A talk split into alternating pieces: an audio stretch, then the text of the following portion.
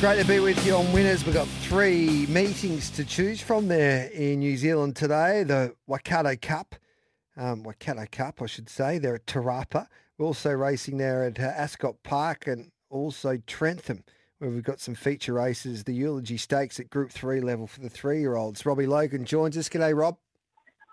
G'day, Gareth. Yeah, as you mentioned, it's uh, a rare three-meeting Saturday here in New Zealand and plenty of action for those punters who are looking for an early bet before uh, your racing kicks off, that's for sure. All right, mate. How do we make some money, brother?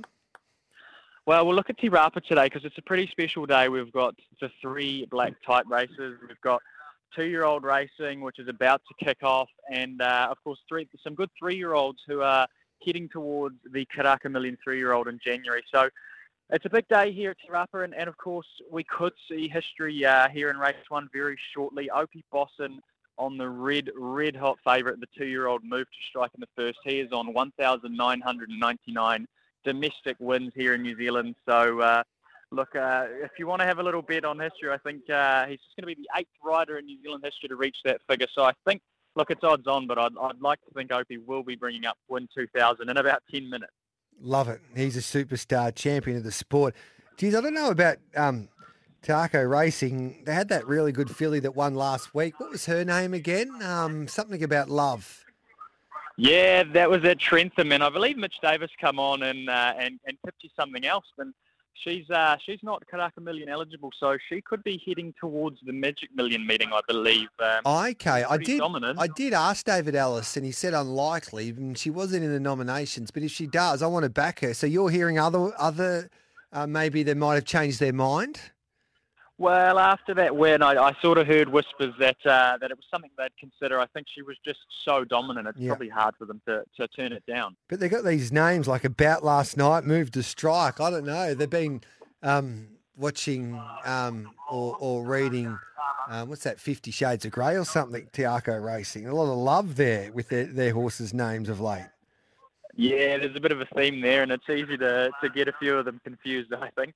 Yes. What about um, what else are we backing, mate, at Te Rapa? They'll, if it's all Well- about love, um, Robbie Logan will be the next horse they'll name.